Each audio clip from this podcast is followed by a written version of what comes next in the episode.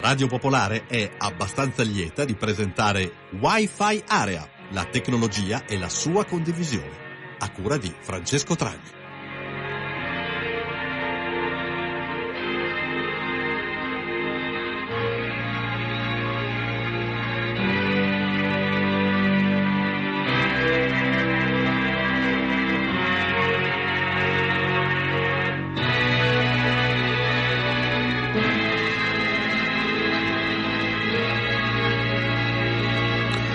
Ascoltatrici e ascoltatori di Radio Popolare, buonasera, bentrovati a questa nuova puntata di Wi-Fi Area, la trasmissione del martedì sera che coniuga, eh, insomma, racconta esattamente come la tecnologia eh, va a invadere le cose un po' di tutti i giorni. E anche oggi parleremo di un aspetto in cui la tecnologia eh, sicuramente ha cambiato le cose, parleremo di formazione, formazione sia per le aziende e formazione permanente, parleremo anche di come la formazione eh, sta cambiando nel, per, per gli studenti e quindi nelle scuole.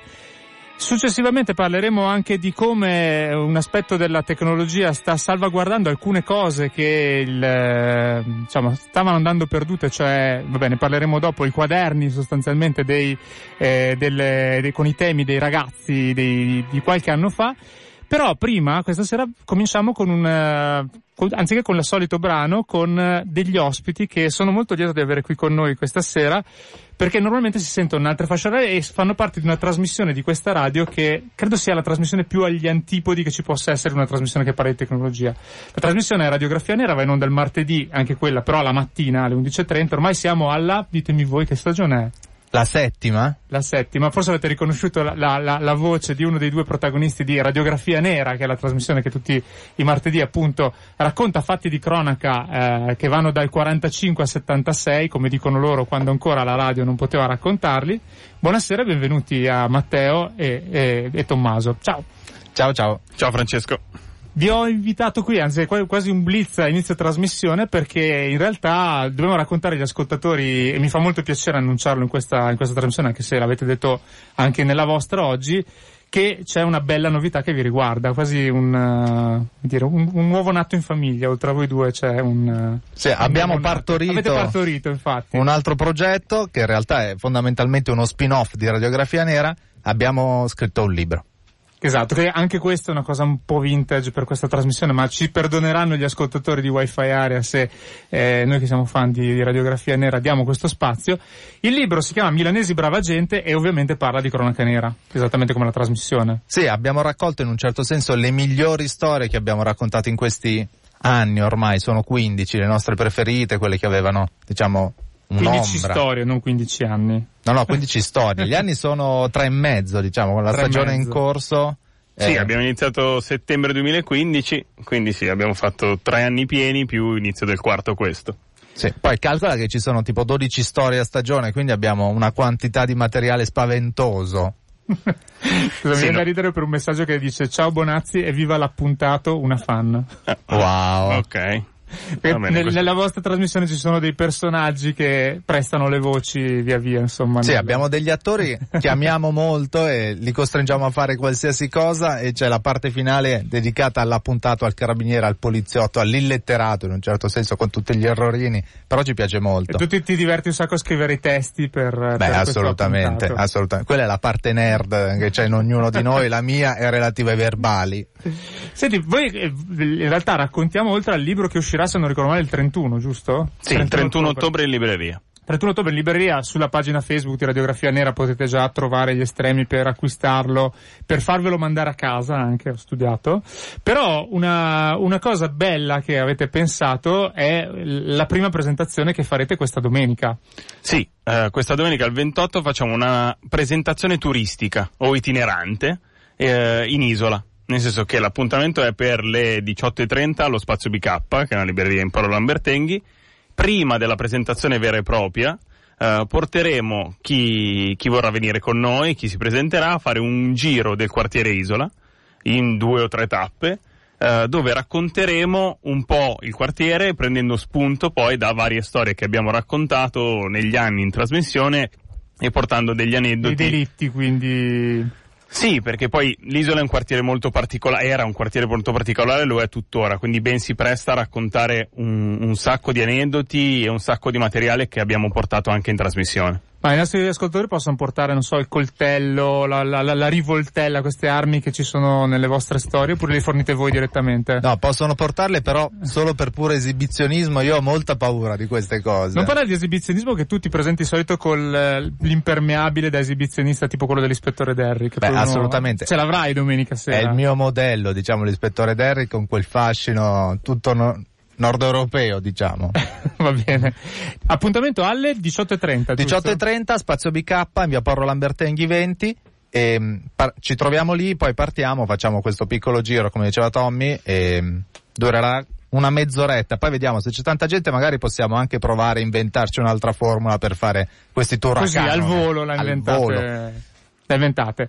Invece Radiografia Nera lo trovate in podcast e poi in palinsesto ogni martedì in questo orario nuovo rispetto al passato che era più seriale, più noir, adesso invece è proprio la mattina che è comunque un bel orario, penso. Per... Cioè, un bel orario, un bel risveglio. E comunque, eh, risveglio alle 11 e mezza? Vabbè, ho capito. Cioè, di sera devi stare su tutta la notte. Capisco. Tra l'altro è arrivato un messaggio eh, che dice, in onda ci sono due tra le mie trasmissioni preferite. Vabbè, questo ci, ci, ce la, sembra facciamo di farci pi- complimenti a vicenda. Sì, facciamo un ping pong di complimenti così. Nel però momento aspetta, di silenzio ci siamo C'è un messaggio per voi che dice, eh, anch'io sono, è Olli, anch'io sono fan di Radiografia Nera, il libro sarà o è anche in ebook, che così lo posso, ebook, così lo posso leggere anch'io che sono non vedente? L'edizione digitale ci sarà. L'edizione digitale ci sarà quindi anche per Olli eh, benissimo, poi Alex che vi saluta e dice viva radiografia. Adesso avete Ciao il Alex. Vostro, il vostro zoccolo di fan che, zoccolo duro di fan che, che, vi segue. E speriamo vi segua anche domenica sera alle 18.30 e poi per il libro invece, che ricordo ancora si chiama Milanesi Brava Gente, eh, Tommaso Bertelli, Matteo Liuzzi che sono qui con noi. Per una volta posso dire io di fronte a me Tommaso Bertelli e Matteo Liuzzi, che è la frase che dicono sempre nella loro trasmissione. Me lo volete dire qua voi adesso? Di fianco? No, voi dite di fronte o di fianco a me? Di fianco a me. Di fianco a me. Di Però non è vero, io che vedo d- d- dallo studio cui trasmettete di solito siete di fronte uno all'altro. La radio non si vede, quindi, quindi alla fine molto spesso possiamo raccontare anche cose che proprio proprio non sono Uh, pienamente corrispondenti a quello che sta succedendo. Ah, ho svelato, ho svelato un altarino, va bene. Però se volete vedere eh, il Liuzzi con la giacca da ispettore Derry che è un po' da, da esibizionista, ce l'avrai domenica sera? Non lo so, adesso l'hai Decidi, anticipato, eh... andiamo negli angoli bui dell'isola, non so che cosa succede, non vorrei. Potrebbe non avere proprio la giacca. Che potrebbe Perché fa caldo, dici? Eh sì, proprio quello. Comunque vi lascio, vi lascio andare a lavorare, grazie, ci, ci, vediamo comunque domenica sera. Grazie mille, grazie, ciao. C'è una Sara che scrive vi amo, penso che sia riferita a voi due, non a me sicuramente. grazie. e, ciao, noi adesso, e noi adesso facciamo invece, il, entriamo nel vivo del nostro argomento della, della serata, parliamo di formazione, come dicevamo prima, e non poteva mancare una canzone che si intitola Il primo giorno di scuola con cui introduciamo l'argomento. Uè mamma, oggi è il primo giorno di scuola! Il cortile è affollato e mi scappa la pupù. Sono molto emozionato, mi hanno messo in prima B.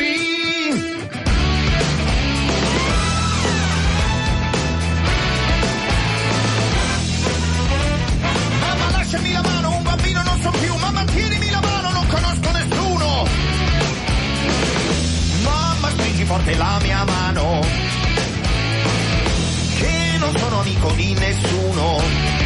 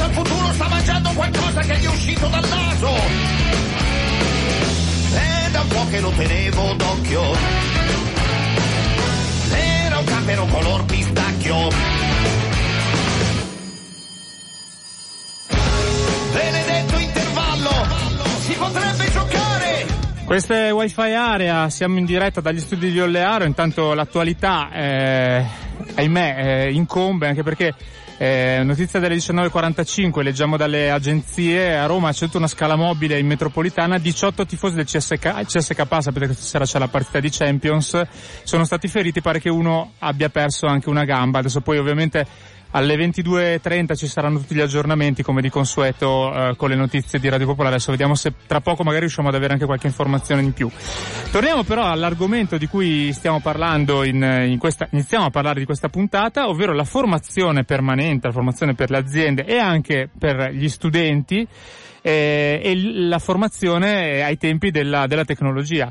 Abbiamo con noi, e sono molto contento e lo, lo presento in questo momento, Franco Amicucci che eh, si occupa appunto di formazione di, soprattutto per le aziende. Buonasera Franco, benvenuto a Wi-Fi Area. Buonasera, grazie Buon... dell'invito. Buonasera.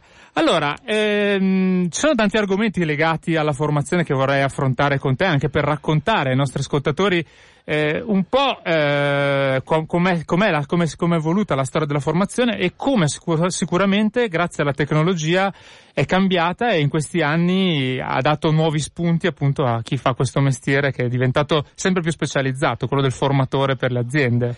Certo, eh, tanto vorrei fare una premessa, con la parola formazione spesso eh, il rischio che metà degli ascoltatori abbiano già chiuso c'è, perché nella, storia, nella, storia, di ognuno c'è quella proprio della identificare la formazione o con la fatica della scuola o con la noia della formazione aziendale. Ecco, invece mi piace proprio declinare questa mm. parola in una, eh, rovesciarla proprio, formazione come libertà della persona, come piacere, proprio come uno dei mm. piaceri della vita. Ecco, questa è, mia, è, la mia sfida e anche no, voglio incontrare con voi su questa sera. No, perché più che altro la formazione viene sempre identificata come il libro da studiare, il manuale da studiare e invece non è più proprio esattamente così, no? Ecco, io mi sono trovato in un'azienda qui proprio milanese importante eh, dove eh, la formazione veniva vista anche come, quasi come esame, come un trascinamento delle esperienze, anche mm. gli incubi della, eh, come gli incubi della scuola e uno... Il famoso esame di maturità che ci si sogna famoso, di notte. Eh, ecco, la paura del pollice verso, di non essere all'altezza. Ecco, questa paura del pollice verso accompagna la storia delle persone spesso, perché eh, questo è il, il, grande errore credo che è stato della scuola e, tu, e della formazione tradizionale, quella della formazione come minaccia, se non sei all'altezza ti boccio, ecco questa mm. è la mm. cosa, se non sei all'altezza ti svaluto. Ecco, noi abbiamo fatto un lavoro con una bella metafora, con, eh, usando i linguaggi anche moderni della comunicazione, cosa abbiamo fatto? Il pollice ti rimane, trasformiamolo però in pollice verde, cioè eh, la, la, coltivazione della cultura, la coltivazione, della, della, della formazione. La persona proprio che eh, si sviluppa, ok? La, la, primavera della persona, dove eh, le sue abilità, le sue competenze, quello che sa fare, come sa rapportarsi con le persone, proprio migliorano. Ecco, con un'associazione di piacere e di libertà. Ecco, questo mi piace proprio di eh, fare come premessa. È una premessa, però, se riprendo dalla domanda eh, della storia della formazione, la storia della formazione è una storia anche nelle aziende legata all'epoca industriale che è stata, quindi mm. che era addestramento ai mestieri, addestramento ai lavori, quindi era tutta top down. Sì, eh. ecco, la, la, formazione, diciamo, storicamente, diciamo, pensata nel, nella mente di chi ovviamente non se ne intende tanto, è proprio esattamente l'operaio che deve imparare magari a fare il movimento meccanico, quindi formazione in quel senso. Sì, come Oggi for- è un po' più evoluto, credo. Come forma di addestramento in questo, in questo senso. Certo, l'apprendere le cose, come, come nel nuoto, come apprendere una lingua inglese, oppure imparare a prendere la patente, sono elementi di formazione. C'è un momento di, chiaramente, di addestramento, di saperi, di conoscenze che bisogna avere, avere di prove e di errori da fare, però la formazione essenzialmente mi piace dire è come un grande viaggio, io lo mm. chiamo il GPS della formazione, ecco la, la, vera formazione è quella di consapevolezza del sé, del sé proprio come persona. Prima ancora di parlare di lavoro o di studente, mi piace di parlare della studente persona e del lavoratore persona, che credo lo sviluppo e la capacità di eh, evolvere è legata alla consapevolezza intanto, consapevolezza di quali sono le tue abilità, di quali sono le tue emozioni, di quali sono i tuoi pensieri E questa prima consapevolezza è il posizionamento, come ci dà il cioè, dove mm. sei, dove sei nella vita. Ecco, quindi, perché spesso manca chi ti aiuta in questa Quasi una filosofia di vita, da come la stai descrivendo tu. Comunque un qualcosa che va al di là del singolo task, diciamo. Sì, il singolo task è però la base di ogni task. Perché io cosa apprendo se non so da dove parto? Okay, mm. Questo è il primo passaggio. E il secondo elemento, anche questo, è la carenza spesso della scuola tradizionale, della formazione tradizionale, si forma perché devi formarti, perché devi farlo, dalla matematica alle lettere ah, certo. e non lo scopo. Il viaggio c'è se tu c'hai una meta. Mm. Okay, ecco, mi piace dire il GPS e la formazione, no? Avere. Ma tu stai dicendo che ad oggi la formazione anche scolastica viene semplicemente inculcata come un dovere per il ragazzo e non tanto come un obiettivo da perseguire per, per qualcosa di diverso, insomma. Certo, perché viene dato spesso come l'obiettivo a breve del voto della scadenza e quindi sono schiavi in questo senso mm. sia lo studente che l'insegnante in questa parte e non la matematica, le lettere, le filosofie, la fisica, ma che senso sono strumenti straordinari poi per mm. la vita sono, ma chi, chi, chi, dà questa passione? Chi dà questa passione per, come strumento straordinario della, delle tue capacità, poi delle tue abilità nella vita? Perché tra le competenze della vita ci sono queste proprio, no? Delle, mm. Le competenze di base che dalla scuola sono competenze poi di vita fondamentali, poi lo vedremo nel lavoro. No, certo. No, mi viene da sorridere pensando ai voti perché, vabbè, per mia esperienza aziendale, in genere la formazione sono comunque alla fine sempre dei test che magari fai online, dove però poi ti arriva il voto, tu devi avere il voto tale per poter passare okay. l'esame. Quindi un po', almeno nella mia concezione, rimane questa, questo mm. senso del voto che, che, che tu giustamente dici sì, però è, è una costrizione alla fine il voto se, se, se, ti rimane nel viaggio c'è anche la misurazione la no? misurazione nel, nel, sì. c'è anche ma un conto è la misurazione fino a se stessa un conto invece è la misurazione per aumentare la tua consapevolezza un conto che questa misurazione sia il pollice verso un, punto, un conto che sia invece una consapevolezza dello standard che hai raggiunto, di che capacità hai raggiunto per migliorarti continuamente in questo senso. Quindi è per un conto quindi è la valutazione per svilupparsi, un conto è per punirti e creare depressione nelle persone. Mm. Senti, ma eh, com'è cambiata la, la formazione con l'avvento della tecnologia, per la tecnologia di solito io intendo comunque con la digitalizzazione, quindi diciamo negli ultimi vent'anni con i computer prima e poi soprattutto con questo mara, marea che ha inondato praticamente qualsiasi campo che è la rete, internet. Certo, è cambiata, è cambiata profondamente intanto, è passata da un modello di top down dove l'allievo è in attesa dell'insegnante che ti passa le informazioni e mm-hmm. ti passa le capacità e ti dice cosa deve fare lo spostamento più radicale è che la persona ha un mare oggi di opportunità per mm. apprendere, per informarsi quando vuole, dove vuole, però questo mare senza metodo, questo mare senza una guida corretta è, rischioso spesso perché uno può, mm. può, pensare come sta avvenendo nella nostra società che basta sostituirsi, si può sostituire al medico, diventa, ognuno diventa ingegnere, medico, mm. economista. Ecco, questo è il grande rischio anche della formazione in questo senso della Ma infatti, eh, tecnologia. Ti stavo per fare una domanda provocatoria. Adesso che tutti sono, eh, diciamo, si laureano all'università della vita, che con Google sostanzialmente okay. sono medici di se stessi, eh, il rischio poi è, proprio quello che uno uh, si auto, diciamo, si autoformi. Sì, no, il, allora l'autoformazione è una cosa credo importante e lo vedremo che è anche fondamentale per il futuro apprendere, mm-hmm. apprendere, però dietro c'è un problema di metodo e di chiarezza su questa parte perché la somma di tante informazioni non è formazione e spesso è caos ed è confusione, perché se uno prende il particolare e pensa che quello sia il tutto, se non ha consapevolezza della, eh, de, della materia, se non ha consapevolezza di un metodo, per questo... Serve uno schema, insomma, uno schema logico. Serve metodo, serve, serve uno schema logico. In assenza di questo c'è la, c'è la perce- percezione di sapere tutto, magari, perché l'ho visto su Facebook, me l'ha detto quello. Esatto. Eh, me, l'ha detto, eh, me l'ha detto il famoso cugino. cugino sì. il famoso cugino che fa la, una somma di informazioni caotiche e che è l'assenza proprio della conoscenza conoscenza. Che poi è, è quello che succede, vabbè, a scuola credo tantissimo, ma anche nelle aziende ormai, no? Che uno si vada a cercare le informazioni in modo destrutturato proprio perché c'è questa abbondanza di informazione e manchi come dicevi tu prima, la, la, l'approccio top down, quindi qualcuno che dall'alto ti cala le informazioni. Sì, dall'alto o, ne, o nei sistemi. O nei ecco, sistemi, ecco, sì. Eh, eh, o nei sistemi può essere, una volta, vanno bene tutte e due, vanno bene eh, la, l'autorità, chiamiamolo così, della conoscenza che crea delle condizioni e abilita le persone poi a usarle quando servono, perché pensiamo solo alla persona che sta da, dal call center, all'ingegnere elettronico che deve fare un'operazione, avere a disposizione pannelli dove può attingere l'informazione quando serve, se ben strutturati, sì. sono sono fondamentali. Ecco, questo si chiama proprio anche in termini tecnici, sono anche sistemi di intelligenza artificiale, no? Che mm. ti riconoscono i tuoi bisogni, perché come Google ti manda pubblicità, io ti posso mandare formazione. Ecco, questo è il grande... Il eh, grande ci, ci, fai qualche, ci fai qualche esempio di come l'intelligenza, perché l'intelligenza artificiale è un tema di cui si sente tantissimo parlare per cosa dei massimi sistemi, ma magari per la cosa di tutti i giorni, tipo sto facendo un lavoro al, davanti al computer e l'intelligenza artificiale mi può venire incontro. Facciamo un esempio, se io digito dieci volte una domanda, eh, il computer mi riconosce che io sto, ho bisogno di cap- comprendere, capire meglio di una legge, proprio di una norma, oppure sì. comprendere meglio un meccanismo tecnico che devo modificare, o anche a casa devo fare una, una cucina, quanto, il famoso quanto basta di una volta, vorrei capire mm. meglio, e vado magari in uno, in uno, dei portali di cucina, così in questa parte, quindi faccio, faccio, comincio a fare queste ricerche, allora nella, forma, nella ricerca tradizionale si aspetta il motore di ricerca, invece nei sistemi di intelligenza artificiale riconoscono le tue parole chiave, riconoscono i tuoi stili, i tuoi bisogni, come del resto sta facendo Google che ti manda pubblicità personalizzata, in questo modo allora i sistemi di intelligenza artificiale riconoscono e profilano il, lo stile, lo, i tuoi bisogni.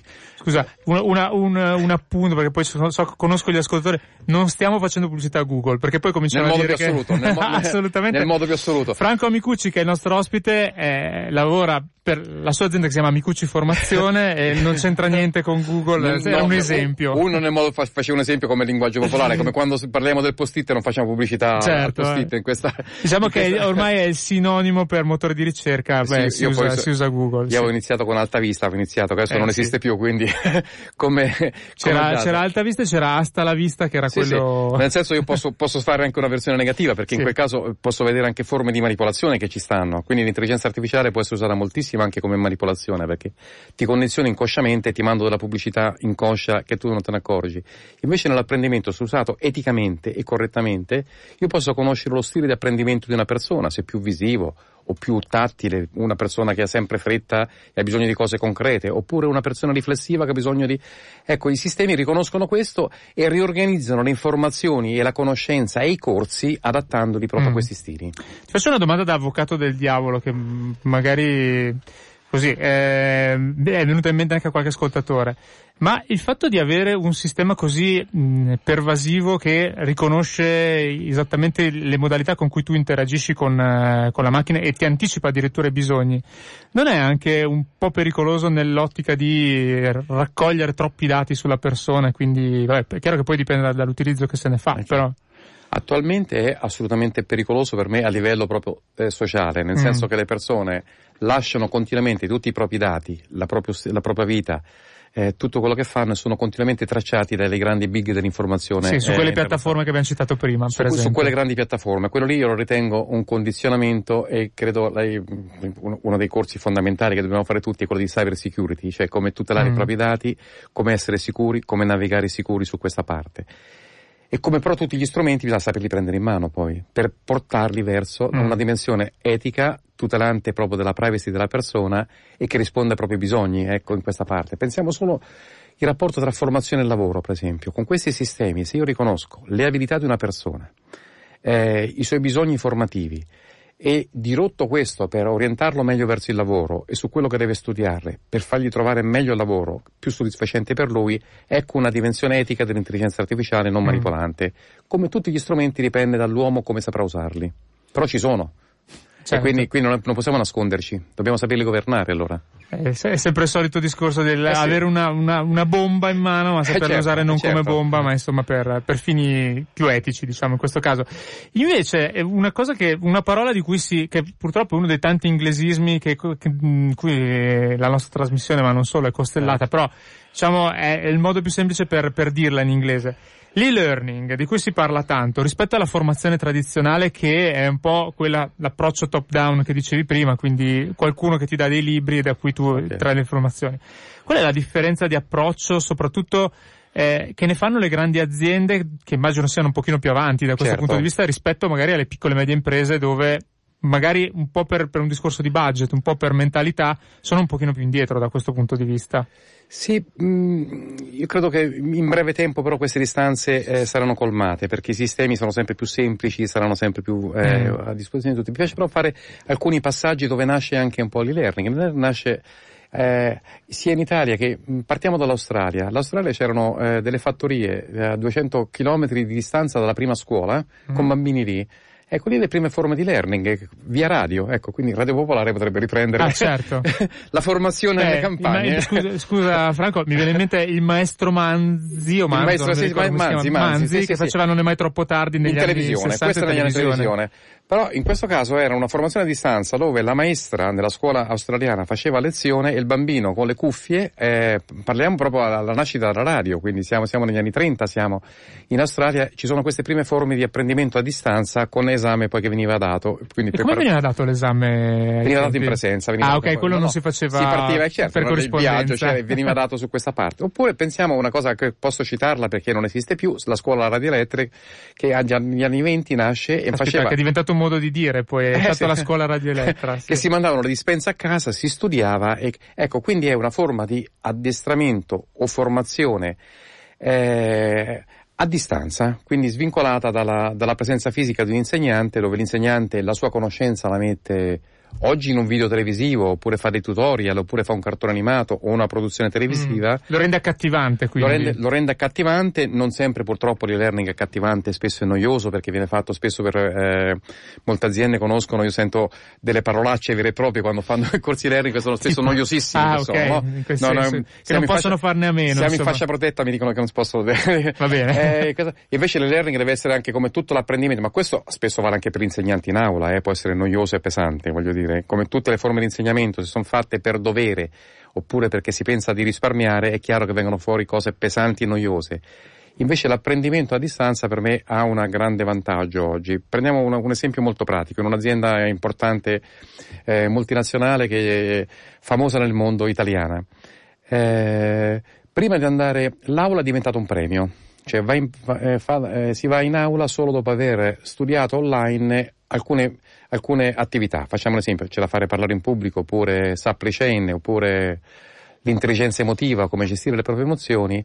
Si studia circa una, due o tre ore fino a quattro ore massimo online. Poi si fa un test finale. A quel punto chi supera tutto, chi, chi è arrivato a, fa- a completare, ha l'aula come premio. E l'aula non sarà un insegnante che ti fa la predica solita con le slide noiosissime, Mm. d'accordo? No? Oppure con la, con la lavagna classica, ma è un animatore che ti fa fare delle esperienze, proprio, proprio delle attività, una vera e propria palestra. Ma ok? e c'è la corsa questa cosa? Cioè, Sì, ci tengono i dipendenti a questo a- punto con questa forma nuova abbiamo visto un aumento nettissimo di piacere. Intanto non sono più corsi di due giorni come prima, diventano di mezza giornata. Mm. Sono, sono corsi più brevi però molto più caldi. In questo caso, allora non è vero che l'e-learning quindi toglie contatto umano, in parte ma porta il contatto umano caldo, perché quando c'è un insegnante che parla di seguito e gli altri che ascoltano, non è che c'è contatto umano lì. Lo vedi in presenza, ma è come sentirlo per radio se non hai possibilità Sì. di interagire o parlare col tuo collega.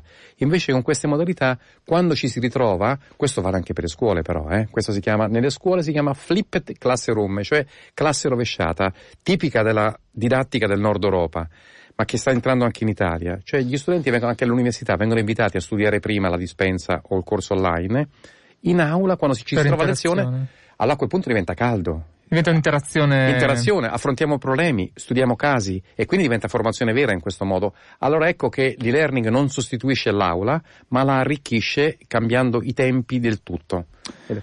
Ma eh, eh, scusa, un po' tipo il, eh, il film con Robin Williams, eh, Sì, cioè, di- sì, sì, L'attimo fuggente. L- L'attimo fuggente nome. dove il tema era anche la creazione della passione. Ecco, questo che sia una delle chiavi però dell'apprendimento. Eh, quindi ti, ti ritrovi in quel, in quel film eh, sì, come, certo. come veniva... La creazione, della, la creazione della passione in questo senso. Sì, vabbè, lui c'aveva questa cosa di, di salire sulle, sulle, sulle- sulla cattedra, sulle- Eh. sui banchi per fare classe, insomma, fare gruppo, quindi...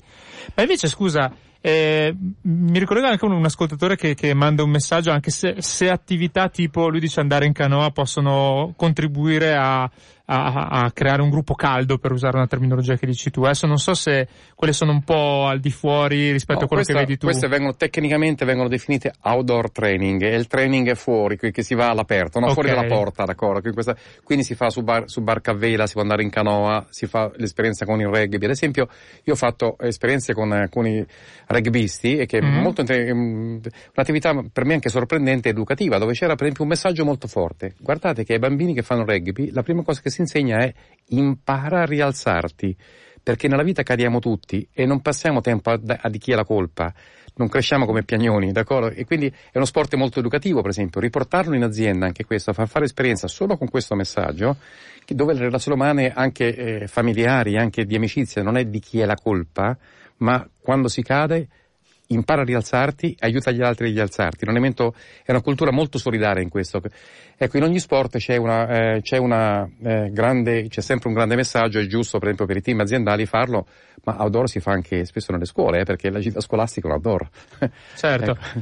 Messaggio al 331-6214013, eh, dice questa ascoltatrice, io faccio moltissimo e-teaching di inglese al telefono, gratuitamente ho preparato diverse persone, vedenti e non, eh, per esami di vari livelli e tutti hanno conseguito ottimi risultati. Insegno anche a vari amici e amiche a usare gli smartphone con Android sempre al telefono. Una bellissima sfida perché aiuta anche a me a capire meglio come fare le cose e trasmetterle in modo comprensibile a eh, distanza. Bene. Sono bellissime esperienze, questa anche la formazione al telefono della lingua inglese è una bellissima esperienza. Poi invece questa ascoltatrice che eh, si firma Monica che dice da parte mia posso dire che questa trasmissione la uso per capirci qualcosa rispetto a queste diavolerie, quindi la vivo molto dal punto di vista didattico. Beh, speriamo che stasera sia così.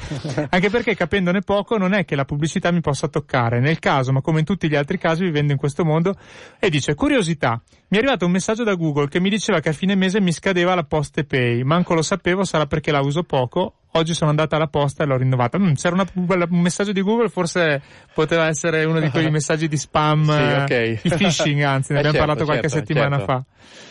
Eh, un ascoltatore, questa, vabbè, io la, la leggo perché un altro ascoltatore che dice apprendimento a distanza, come diceva Fantozzi, una cagata pazzesca, dice Roberto. Non so che cosa, che cosa intende, secondo lui probabilmente l'apprendimento a distanza non è altrettanto efficace, No, prova ma a può, essere, ma no, ma può essere che anche la- che la- l'ascoltatore abbia ragione perché dipende che esperienza ha vissuto. Se lui ha vissuto, Ah, certo. se lui ha vissuto esperienza negativa ha sicuramente ragione. Assolutamente. Eh, ti faccio, anzi, prima mandiamo un piccolo jingle così ti faccio prendere fiato. Per le vostre segnalazioni potete scrivere a wifi area.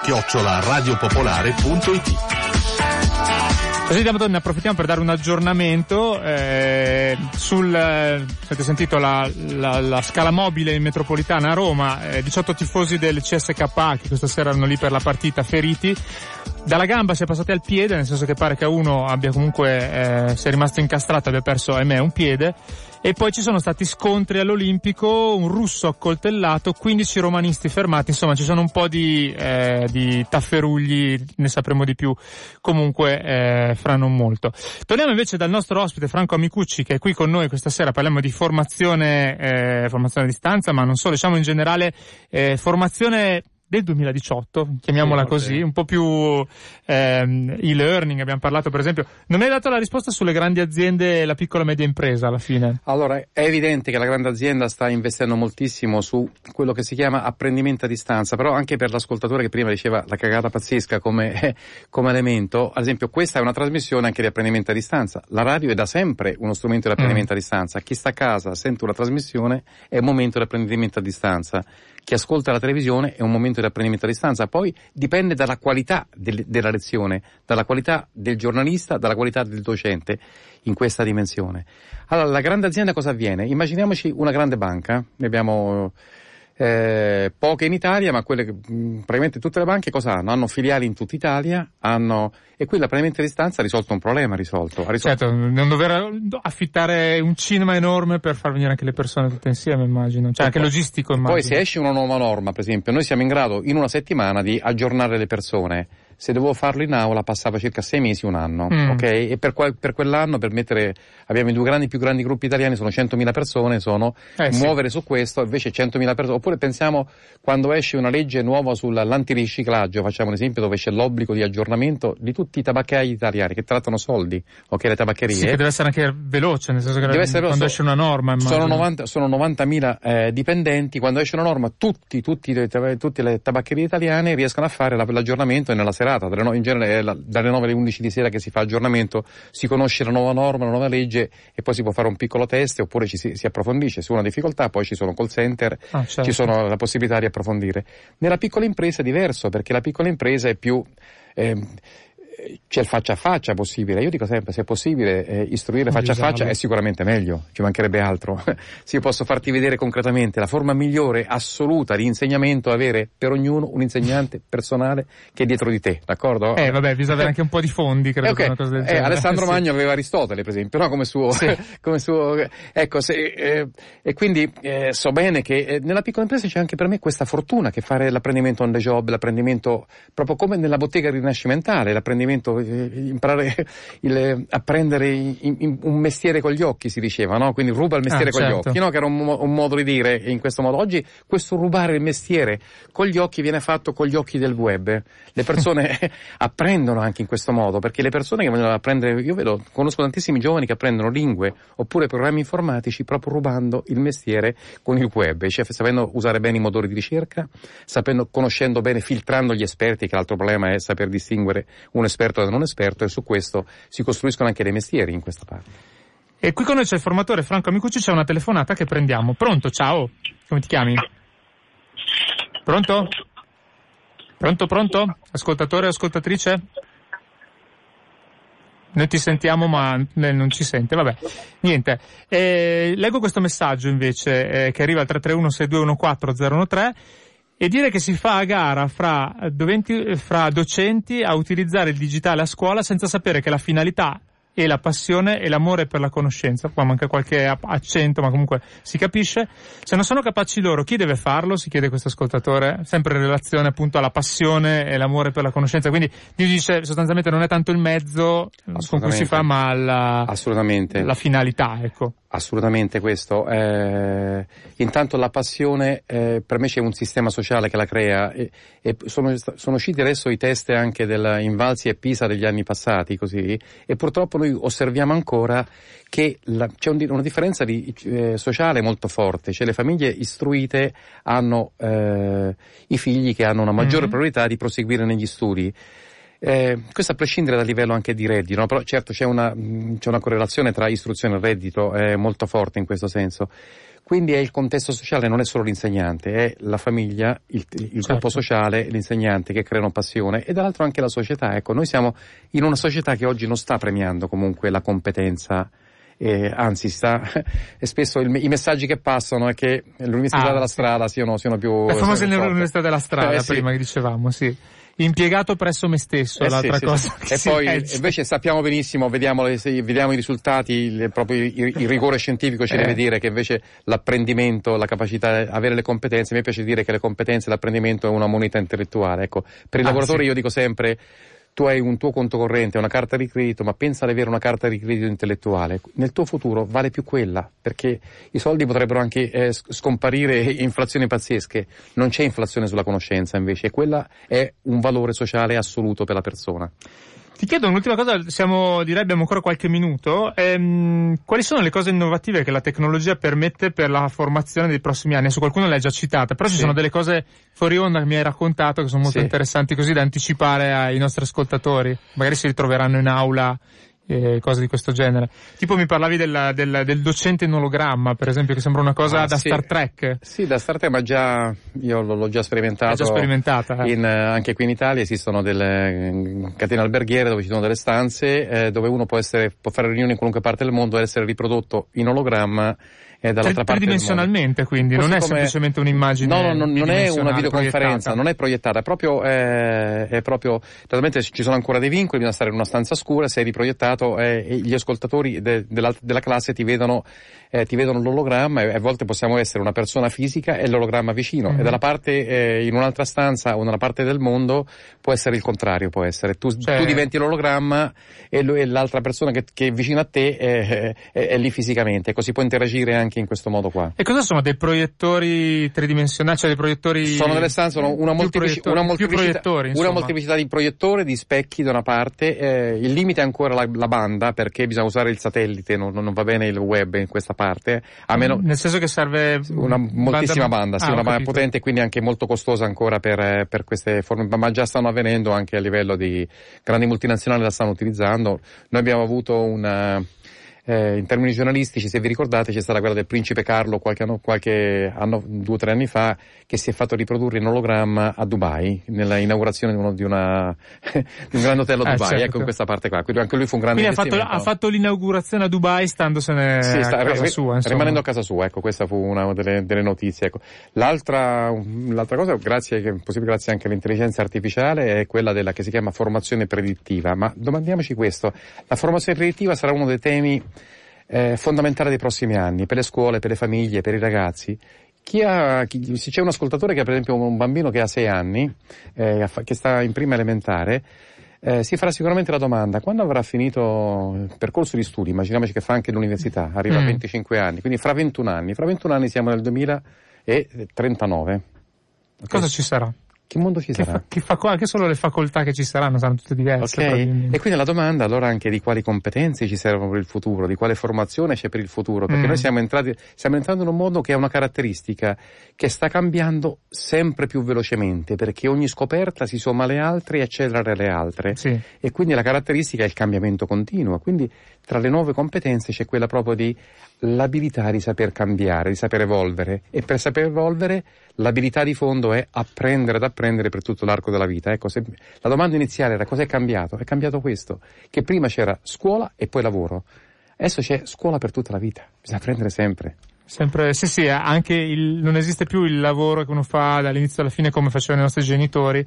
Diciamo che tendenzialmente, credo che chi ha, chi ha cominciato a lavorare vent'anni fa Eh, gli certo. siano cambiate un po' le Eh, certo, cose certo. con tutte le tecno- la Può anche è arrivata. perché alcuni lavori sono, Sì. ecco, se io faccio la guida turistica potrebbe essere, sì, mi cambia. Eh, però la guida turistica, però per esempio, cambia con le adesso app, eh, certo, con le hai app. o le app o Sì, sì, diciamo chiaro, il eh. microfonino Però- con cui interagisci con le altre persone, pas- perdi meno la voce. Ecco, se- in, questa, in questa parte. Quindi il tema della formazione predittiva è abitua- eh, farsi le domande proprio di studiare, non per que- questo vale anche per le aziende, eh, non bisogna fare la formazione Mm. solo per quello che mi serve oggi, ma fra due anni la mia azienda sarà cambiata, la tecnologia sarà cambiata, quindi devo prepararmi ora, non domani, in questo senso. E in Francia, dice un altro ascoltatore che si firma Ennio, il compagno Mélenchon ha fatto un comizio in ologramma da Lione a Parigi. Eh sì, Quindi viene, certo, viene- sì, sì, chiaro. viene- viene Eh. utilizzato. E direi che adesso noi ascoltiamo un brano di, sempre legato alla scuola, in questo caso è del grandissimo Eugenio Finabbi, amico di questa radio, e poi dopo invece vi mh, presentiamo un altro ospite con cui ehm, terminiamo la puntata di Wi-Fi Area di questa sera.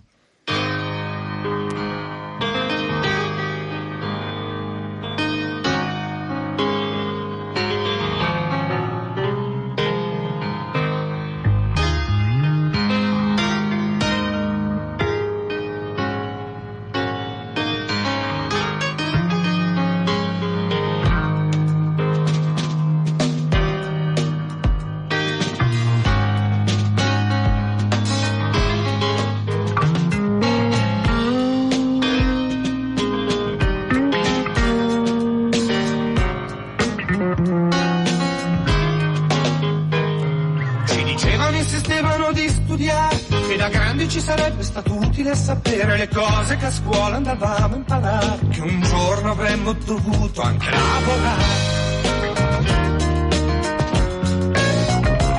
E c'è chi è stato promosso, c'è chi è stato bocciato, chi non ha letto la commedia ed è uscito dal gioco, ma quelli che ha studiato e si sono laureati, dopo tanti anni adesso, sono disoccupati.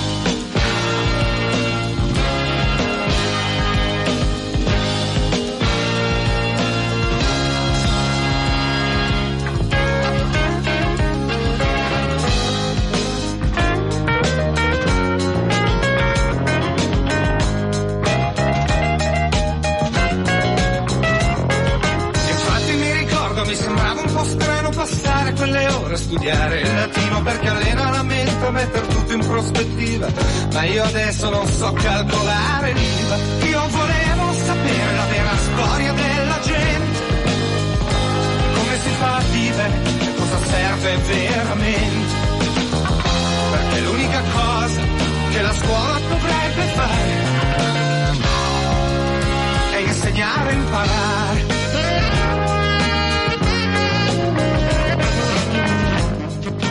State ascoltando Wi-Fi Area, ogni martedì alle 20.30 su Radio Pop. Non me ne sono sempre fregato, non facevo i compiti, non ho quasi mai studiato.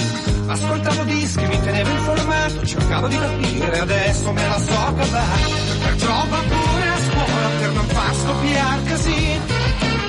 Studia matematica, ma comprati un violino.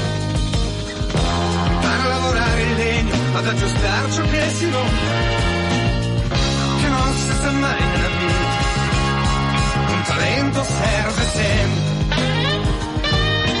Il mitico Musica Ribelle, l'album di Eugenio Finari da cui abbiamo ascoltato questa scuola, eh, che è un po' l'argomento di quest'oggi, e un po' di scuola continuiamo a parlare. Al telefono con noi c'è un altro ospite che si chiama Tommaso Pololi, del, che è il responsabile dell'associazione Quaderni Aperti. Adesso ci racconta che cosa fa questa associazione, perché sempre a proposito di come la tecnologia, in questo caso un pochino preserva la memoria, eh, secondo me è un progetto molto interessante che raccontiamo ai nostri ascoltatori. Ciao Thomas, benvenuto a Wi-Fi Area. Ciao. Ciao. Allora, che cos'è Quaderni Aperti? E intanto diamo l'indirizzo de- per eh, andare subito magari ai nostri ascoltatori a vedere che, di che cosa si tratta, perché poi è una cosa molto curiosa e io sono andato infatti a, a cercare che cosa c'era dentro, che è quaderniaperti.it, giusto il sito? Esatto, il sito dell'associazione. Ecco, che cos'è Quaderni Aperti? Che cosa, che cosa avete raccolto? Quaderni Aperti è un'associazione culturale che è nata nel 2014, ma eh, da un percorso diciamo di raccolta appunto che è iniziato molto tempo prima, diciamo, è iniziato all'inizio del 2005 e la raccolta, l'oggetto della raccolta sono quaderni di scuola fondamentalmente, cioè quaderni eh, prevalentemente contenenti diciamo temi o testi diciamo eh, personali, come si personali per quanto possa essere ovviamente personale un tema scolastico, ecco, eh, scritti da bambini o ragazzi e ragazze ovviamente delle scuole principalmente elementari e medie a partire da, da, quando si scrivono i temi fondamentalmente, cioè da eh, qui da sei anni. No? sei anni. Ma quindi è una sorta di, di museo online con eh, i propri quaderni, le, le, le, copie, diciamo, le, le scan, scansioni del, dei quaderni originali che poi vanno anche eh, molto indietro col tempo. Quali sono i quaderni più vecchi che avete raccolto sul vostro portale? Allora, i quaderni più vecchi sono del 1870, se non sbaglio, 69. Mm, 70, anche cioè. l'italiano era un po' diverso probabilmente. Parole come l'e-learning credo che non ci fossero su questi, su questi quaderni, no, quindi parlavamo poco fa. Termini inglesi non, non si usavano eh, ancora no. all'epoca, fortunatamente. e, sì, sì, beh certo la lingua era molto diversa e, e, non solo, la lingua, la cultura, la società, tutto era diverso e questo, tutto questo diciamo traspare moltissimo eh, non solo dal linguaggio ma anche proprio dal contenuto, da, da quello che i bambini scrivevano all'epoca. E com'è nata l'idea di raccogliere questi quaderni? Poi immagino ne abbiate avuto qualcuno per le mani, qualcuno di voi ha detto ma perché non li pubblichiamo, non li mettiamo disponibili a tutti quanti? Immagino che sia una roba del genere. Sì, beh, è nato, è nato diciamo da un, da un progetto, da un blog fondamentalmente, quindi l'idea iniziale, ma parlo proprio del, del 2008 quando aprì il primo blog diciamo legato al progetto, era quella di raccogliere da amici conoscenti i, i, loro quaderni di scuola e appunto iniziare a scannerizzare, a pubblicare i, i temi più curiosi, divertenti. Sì. Dopodiché poi, eh, diciamo, andando avanti nella cosa, eh, ci siamo resi conto che, che era un lavoro che poteva essere molto interessante anche da un punto di vista storico ed educativo, insomma, soprattutto andando indietro nel tempo e, e, iniziando a trovare anche esempi so, di quaderni scritti sotto il fascismo piuttosto che eh, durante la prima guerra mondiale, eccetera, eccetera. Insomma. Quanti quaderni sono presenti in questo momento online su, ricordiamo, quaderniaperti.it, che è questa raccolta di cui stiamo parlando con Thomas? Allora, online sul sito Quaderni Aperti non si trovano quaderni, però si trovano sul, su un blog che si chiama Quadernini, che diciamo è, il- è un po' il nome di riferimento sul web del progetto, perché cercando sia su Facebook che su, che su Google, diciamo, Quadernini è il, è il nome diciamo, del progetto di divulgazione ecco, legato alle attività dell'associazione che poi fa anche altre cose, oltre a pubblicare online eh, i contenuti. Ok. E quanti Quindi- sono lì sopra? Dicevi? Eh, Eh. Sono migliaia di, non di quaderni, ma di contenuti. Di quaderni, diciamo, ne abbiamo raccolti circa mille nel corso, diciamo, di... Mille- E sono custoditi, c'è una specie di museo, oltre che questo chiamiamolo museo virtuale, che è questo quadernini, questo blog in cui sono raccolti, c'è anche un museo fisico dove esistono questi quaderni oppure semplicemente li avete tenuti a casa da qualche parte? No, c'è un archivio, C'è che, un archivio. che proprio in questo momento diciamo, è in- corso il processo di riconoscimento diciamo, come archivio storico da parte della soprintendenza e che quindi diciamo, tra qualche mese dovrebbe diventare un, un archivio ufficiale eh, con eh, anche orari d'apertura, possibilità di Consultabile, quindi. consultazione, eccetera, eccetera, Perché comunque- si trova a Milano. L'obiettivo della vostra associazione è che queste informazioni vengano poi utilizzate da docenti o da chi diciamo potrebbe mm, fruire di questi contenuti in modo da, da- da usarli in modo, modo sensato. Esatto, poi, poi beh, anche noi li usiamo diciamo, per sviluppare per esempio laboratori per i bambini diciamo, di oggi, ecco, a cui abbiamo anche fatto incontrare alcuni degli autori dei temi dei quaderni del passato dopo averli letti nelle loro classi, quindi facendoli viaggiare nel tempo, però sempre attraverso diciamo, cose scritte da loro coetanei. Ti leggo questo messaggio che è arrivato al 331-6214013, si firma Paola, dice che bella questa cosa dei quaderni aperti. La mia nonna, ex maestra, ha conservato alcuni dei miei e devo dire modestamente che abbiamo trovato certe perle comiche scritte da me. Ho trovato cosa leggere stasera, credo che si riferisca appunto a questo quadernini di cui eh, il, nostro Thomas Pololi ci sta parlando in questo momento. E ti faccio un'altra domanda perché poi in realtà c'è un altro progetto che voi state portando avanti come associazione Quaderni Aperti e per cui avete fatto anche una raccolta su Produzione dal Basso che è una piattaforma di crowdfunding. Ci racconti che cosa, che cosa, che cosa avete fatto? Per espe- Eh. espandere il, il progetto sostanzialmente. Esatto, diciamo che dopo, dopo diversi anni in cui abbiamo eh, raccolto quaderni italiani, realizzato una mostra, seminari, eh, laboratori, eccetera, eccetera, eh, ci siamo interessati, a- abbiamo iniziato a interessarci anche ai quaderni scritti da bambini di altri paesi.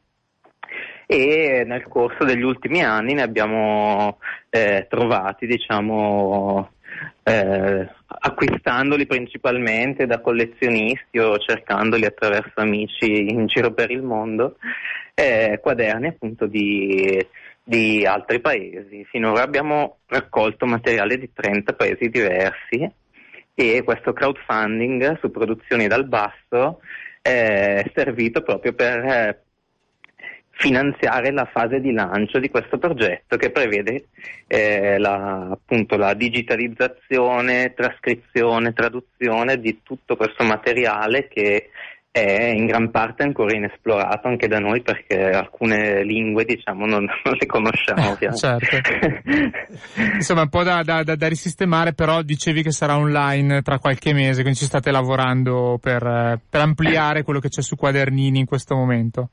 Esatto, esatto, il sito nuovo diciamo, cioè non sostituirà ovviamente quello italiano, il progetto italiano proseguirà, ma questo sarà un progetto diciamo con un'aspirazione internazionale, quindi tutto in inglese e i contenuti verranno pubblicati nella loro lingua originale e in inglese, quindi ti seguiremo, anzi, se, se ci vuoi dare qualche aggiornamento tra qualche mese, eh, ovviamente wifi area a disposizione. Ringrazio Thomas eh, Pololi, che è il eh, responsabile dell'associazione Quaderni Aperti, quindi quadernini, cercate i- le migliaia di quaderni che già sono online dal, dal 1800 e, cos'è che dicevi, 1860, i più vecchi, eh, 1870, 70, sì. 70, vai, comunque, diciamo un 150 anni di storia italiana attraverso i quaderni delle, de- de- de- del- dalle elementari in su, insomma. Grazie Thomas e buona serata. grazie mille a te. Ciao. A te. Ciao.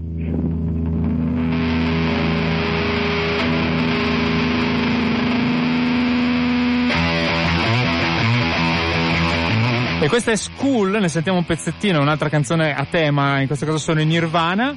E abbiamo parlato di tante cose questa sera, c'è ancora qui con noi e magari ne approfittiamo per eh, un'ultima battuta.